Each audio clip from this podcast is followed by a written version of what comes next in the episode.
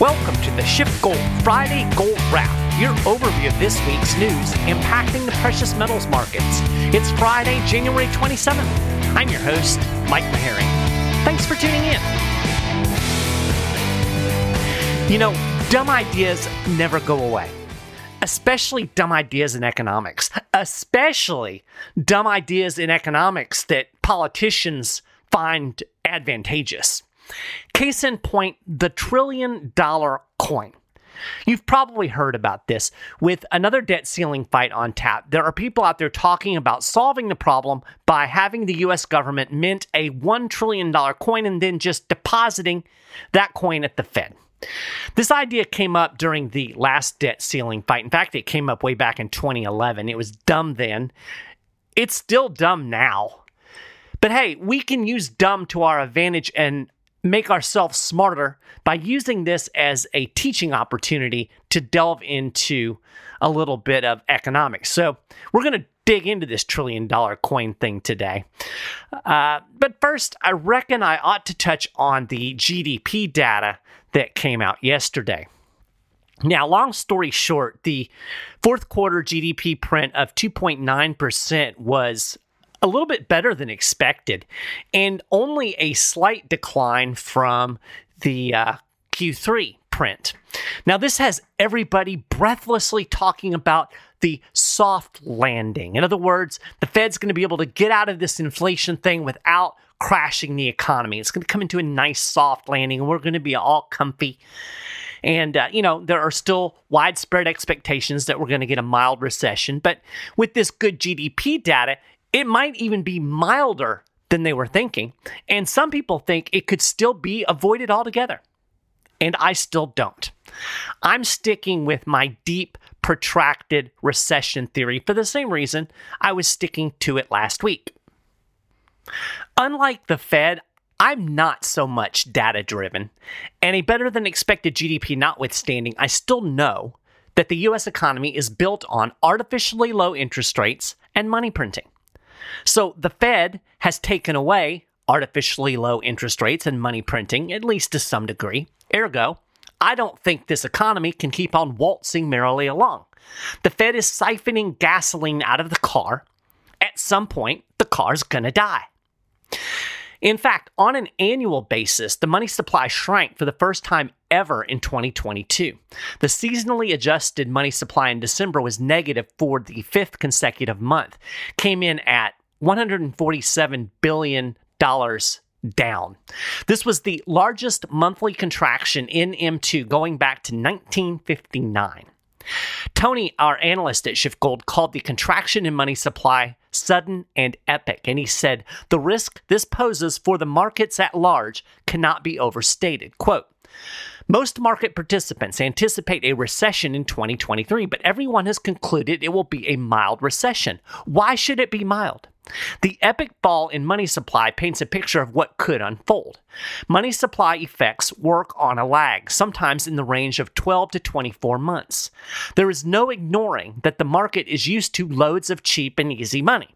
While stock prices are hitting hinting at a pivot by year end, it seems to be ignoring the effects of this tight money on an over levered economy. Something will break, and it will take everyone by surprise, especially the Fed. Their response will be cheap money. So, Tony's basically saying the same thing that I've been saying. You've got this situation, you have an economy, it's built on easy money. They've taken the easy money away. Eventually, something has to crack, something has to break. And when it does, the Fed's going to go back to the fork it knows. It's going to go back to the money printing. It's going to go back to artificially low interest rates. And inflation will be back. That's why we keep talking about stagflation because both of these dynamics are in play a deep, protracted recession and inflationary money printing and monetary policy. So, back to the GDP. There are some internals in the report also to be wary of. For instance, real final sales to private domestic purchasers. So this is a, a data point that strips out things like trade and inventories, kind of gets down to the actual uh, economic activity that's going on between people. it was a far worse number. Came in at 0.2% in Q4, so barely any growth there at all. This was the lowest print since the COVID crash. So obviously, everything isn't rainbows and lollipops. Now, Tony's point about how there is a lag in money supply changes and the effects that we see in the economy. This dovetails with something that I've been thinking about a lot lately. If you've been listening to the show regularly, you know that I've been saying I think the economic crash, the deep protracted recession, may not come as soon as I originally thought. So, when the Fed first started raising interest rates um, and, and we started getting in the 2% range, I was saying I think that something is going to crack in the economy. I go back to 2018, we saw the, the tremors in the economy then when the Fed was raising interest rates. But, you know, they didn't raise rates as fast in it. And I think that we are experiencing that lag that Tony mentioned. I do think that we can kind of crawl along like this for a while. But I still think that the crash is going to come the reason that I'm thinking it's going to take a little bit longer, I'm, I'm, basing this on the way the 2008 financial crisis played out. So, you know that the artificially low interest rates uh, that were implemented after the dot com bust were the fuel for the housing boom and the housing bubble that was blown up that ultimately led to the housing bust and ultimately the financial crisis. So, if you go back and look, the Fed actually started normalizing interest rates in 2004. Now, nobody realized there was a crisis until four years later, right? So rates peaked in June 2006. So from 2004 to 2006, they started cranking up interest rates. We saw the peak in June of 06. That was 5.25%. So basically about where we are now. The Fed held rates there for about nine months, and then it made three small rate cuts starting in September 2007. So at this point, we're still about a year away from the poo really hitting the fan. And in hindsight, we know everything was unraveling in 2007. But at the time, if you go back and, and look at the reporting and the way the mainstream was covering things, they insisted that everything was fine. Now, we knew that there were issues in the housing market, and that's why the Fed had started doing race cut, uh, rate cuts. But by and large, everybody's like, oh, this is fine. It's contained. It's no big deal. And with the exception of Peter Schiff, Ron Paul, few others who were saying that a crisis was in the making, nobody was worried. And, it, you know, kind of like today, right? So, out of curiosity, I went back and looked, and sure enough, GDP was growing all the way through 2007. In fact, it was over 2% every quarter in 2007. It wasn't until the third quarter of 2008 that the problems showed up in the GDP.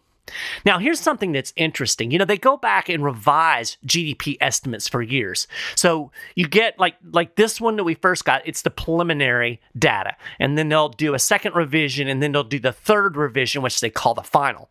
But they go on after that, you know, in, in following years and continue to revise and update those GDP numbers. So, the final estimate for Q1 2008 was that the economy grew by 1%. Okay. First quarter 2008, 1% growth. This was the third revision, the one they call the final. But they kept revising. And in 2008, the estimate was that the GDP for Q1 2008 was negative 2.3%. In other words, at the time, the data said growth was tepid at 1%, but the economy was still growing. That's what was being reported. That's what everything, you know, that that was the basis upon which everybody was saying everything is fine. Now we know in reality, GDP was actually deeply negative. They were reporting it at 1%. But now they're saying it was actually negative 2.3%. So we were already into the recession while everybody was saying everything was fine. And, and, again, this is the first quarter of 08. We didn't really see the financial crisis start to unravel until that fall. So, you know, that's why I don't get too caught up in the data. First off, a lot of the government numbers are just made up bullshit, let's be honest. And second, they revise this stuff constantly. I mean, yeah, you have to watch the data. It's not useless. And of course, we're going to report on it, we're going to look on it, and, and the data moves the markets because, you know, the, the data is very short sighted. So we had you know, swings in the market today because of these GDP numbers. And when they give revised numbers in a month or so, we'll see more. I mean, that's just the way it works. So it's not useless. But I would hesitate hanging my hat on every piece of government data that you get, whether it be CPI or unemployment or GDP or whatever it is. Anyway, my point is that just because the Fed has hiked to 5% and the GDP still looks fine doesn't mean everything will be fine in a year. Doesn't mean we're going to have a soft landing. This is exactly what things looked like in 2007, minus the inflation. And of course, everything wasn't fine. So, just some food for thought. I'm you know, this hasn't changed my mind. I don't, I'm not looking at this and, and saying, oh my gosh, I must be wrong. There's not going to be a recession. I don't buy it. I go back to the fundamentals. This economy needs easy money, low interest rates, money printing. If it doesn't get it, the economy's going to crash. All right, let's talk about this trillion dollar coin because, as I said, this is a good teaching opportunity. We can kind of get into a number of economic principles here as we look at uh, this debacle that some people are floating out there. Now, talked extensively about the debt ceiling issue last week. If you did not listen to last week's show, go back and listen to it. It'll give you kind of a, a framework uh, about what's going on, what the debt ceiling is, why this is a problem, uh, how it's going to you know play out. I'm not going to rehash all of this, but suffice to say, we know how it's going to end. After months of political theater and hand wringing, Congress is going to raise the debt limit, but that just kicks the can down the road, right? Because before long, the government will run up against whatever the next debt ceiling is. And we'll have to watch another awful sequel to this awful movie. And this reveals the dirty little secret.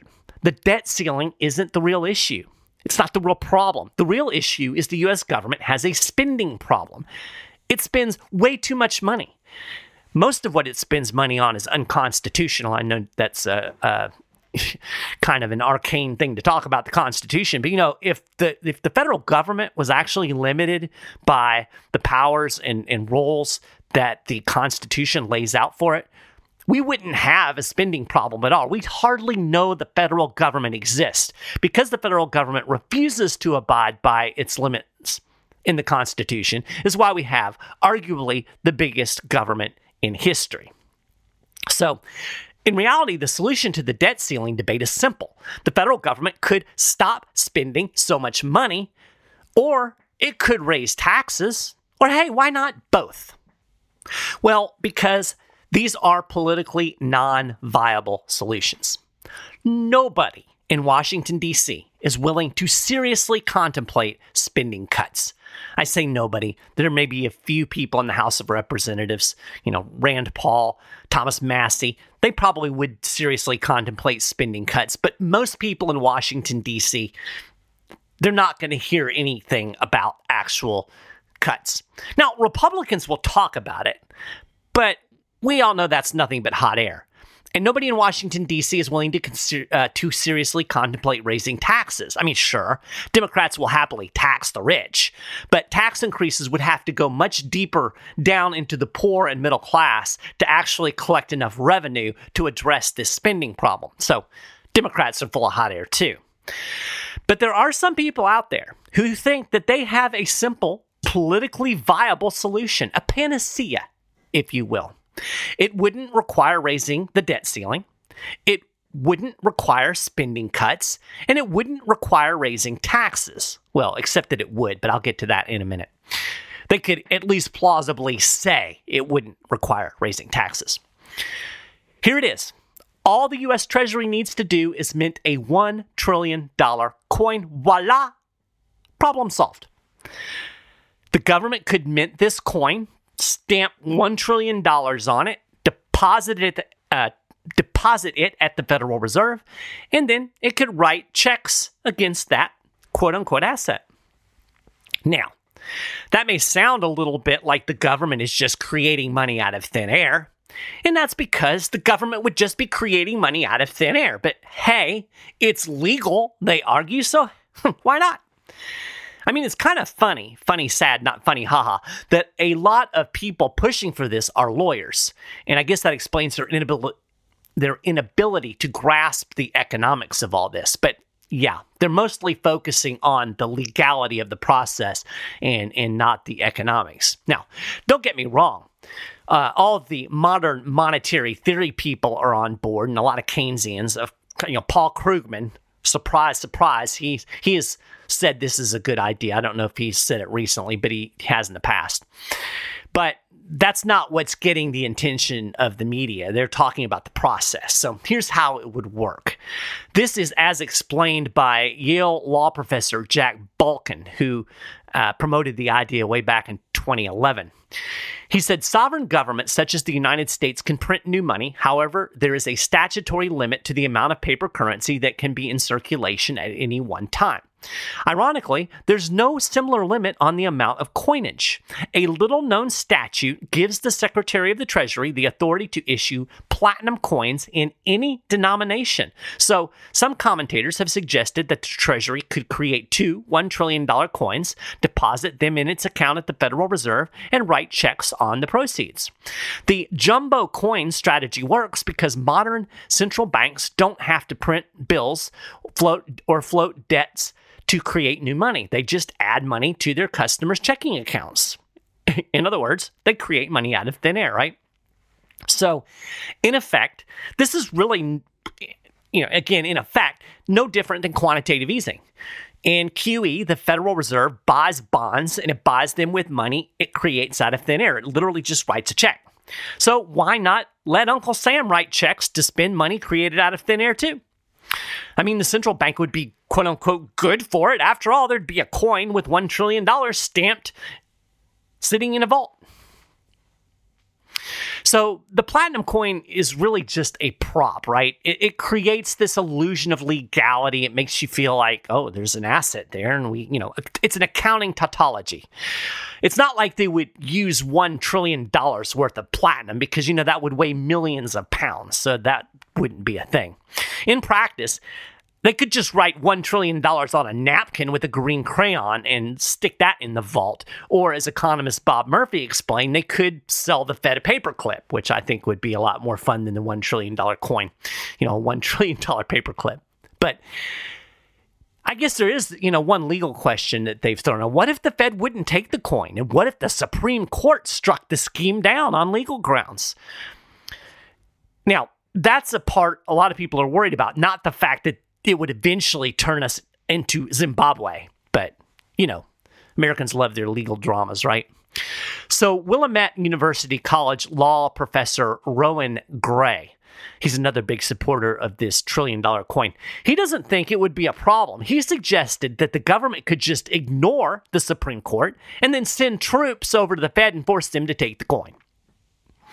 Now, this tells you a lot about big government types, doesn't it? I mean, if I suggest people should ignore the Supreme Court uh, on a ruling that they liked, you know, say some gun control ruling that they've said's okay, uh, and, and, I was to say that, oh, well, we should just ignore it. The same people would be accusing me of treason and yammering about how you want to undermine our democracy. Anyway, the whole thing is dumb, right? You you do realize that, right? It's dumb. This is a monetary disaster waiting to happen. And this is where we get into the economics. This scheme would put inflation on hyperdrive. We just saw what happens when the Fed prints trillions of dollars out of thin air and injects it into the economy. The price of everything goes up.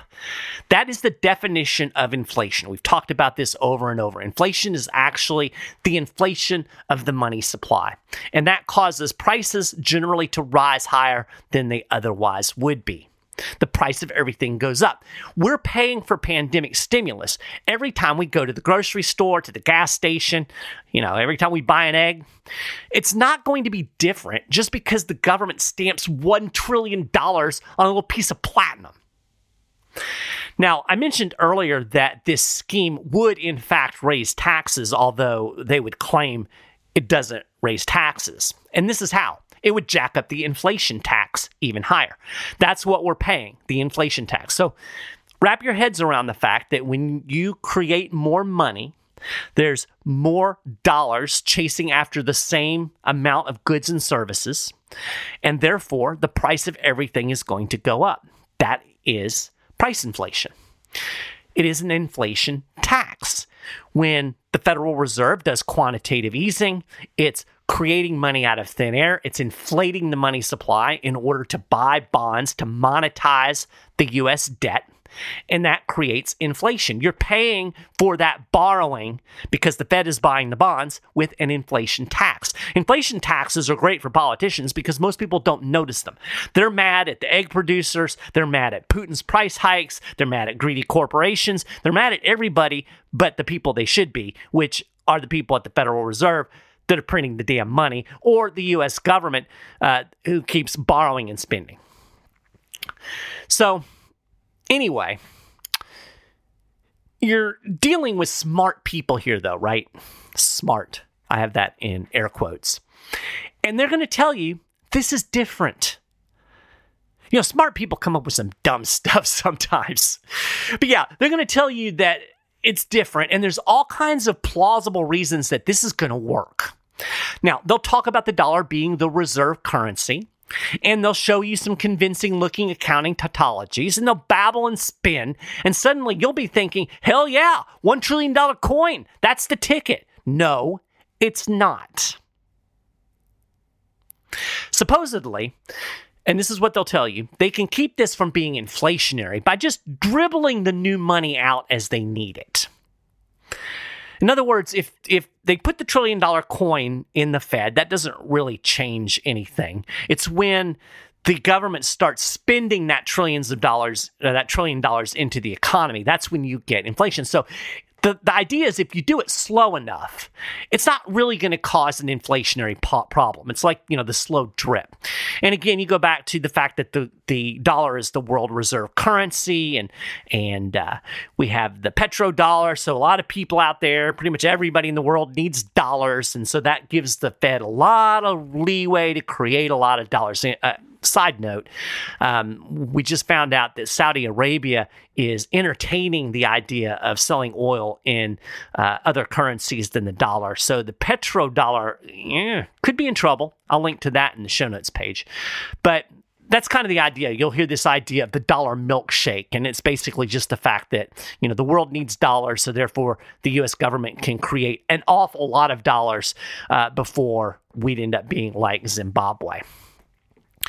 Um, so they're going to create this coin and they're going to dribble the money in and everything will be fine.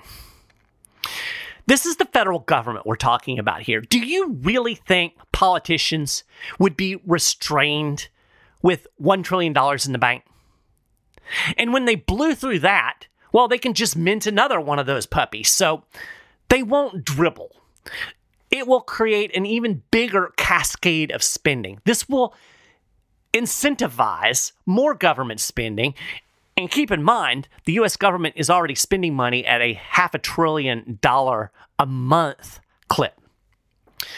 You know, this is what you get when you have an entire school of economics that disconnects money from stuff. And that's the real problem here. That's the economic fundamental I really want to drive home with this little discussion. You know, the, the government could create a $50 trillion coin but it can't create stuff. We've been snowed into thinking money makes the economy go, but ultimately it comes down to stuff, right? And that's why you get inflation. When you just print money, create money, print money, create money, you're not creating more stuff. You're not creating more actual wealth. The Treasury can't create stuff out of thin air. You know, Uncle Sam can't mint cars and food and clothing and commodities and oil and all of the other stuff that we need. So if you're just printing money and you're not creating more stuff, you're just going to get inflation. You're just going to get higher prices.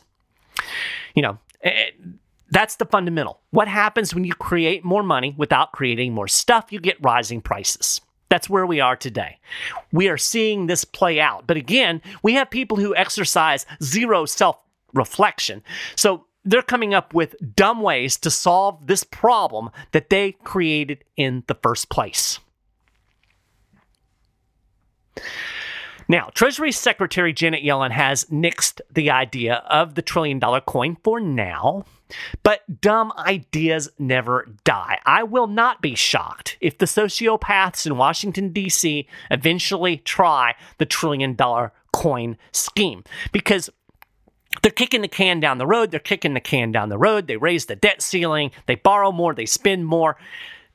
I've said this before there's an end to this road, right? What cannot be sustained will not be sustained. So you should prepare for dumb economic ideas. You should prepare for more government spending. You should prepare for a higher debt limit. All of these things ultimately lead to the same path devaluation of your money. One economic idea that is not dumb is owning some gold and silver because it isn't devalued when the government debases their money. You know, that's the whole thing with sound money. That's why we don't have gold and silver as money anymore because they can't just print gold out of thin air. I mean, yeah, they mine gold, but it's at a pretty steady, knowable pace. They can't just fire up the printing press and, and squirt a bunch of gold coins out. And that's why governments hate sound money. That's why they hate gold and silver. And it's why it's not a bad idea for you to have some in your portfolio if you want to do that. Talk to a SchiffGold Precious Metals specialist today. Call 1 888 Gold 160 or email info at schiffgold.com or go to schiffgold.com, go to the Getting Started page, and you can chat with a precious metals specialist right there. They'll look at your investment goals, your portfolio. They'll discuss with you what you're trying to do and accomplish in your investing uh, strategy, and they'll help you see how gold and silver can fit into that. These guys are fantastic. Talk to them today. So that is a gold wrap for this week. I'm going to go celebrate my birthday because it's my birthday. But you can go get more details on all of these stories and more and keep up with the latest precious metals news and analysis throughout the week at schiffgold.com slash news. And of course, if you haven't done it already, you can subscribe to the Friday Gold Wrap at Apple Podcasts, Google Podcasts, on the SchiffGold YouTube channel, and other channels. You'll find links to these things on the show notes page if you want to comment, ask a question, or wish me happy birthday. You can email me at mmaharrey, M-M-A-H-A-R-R-E-Y at schiffgold.com. Really do appreciate the fact that you listen to the show. Hope you have a fantastic weekend and we'll talk again next.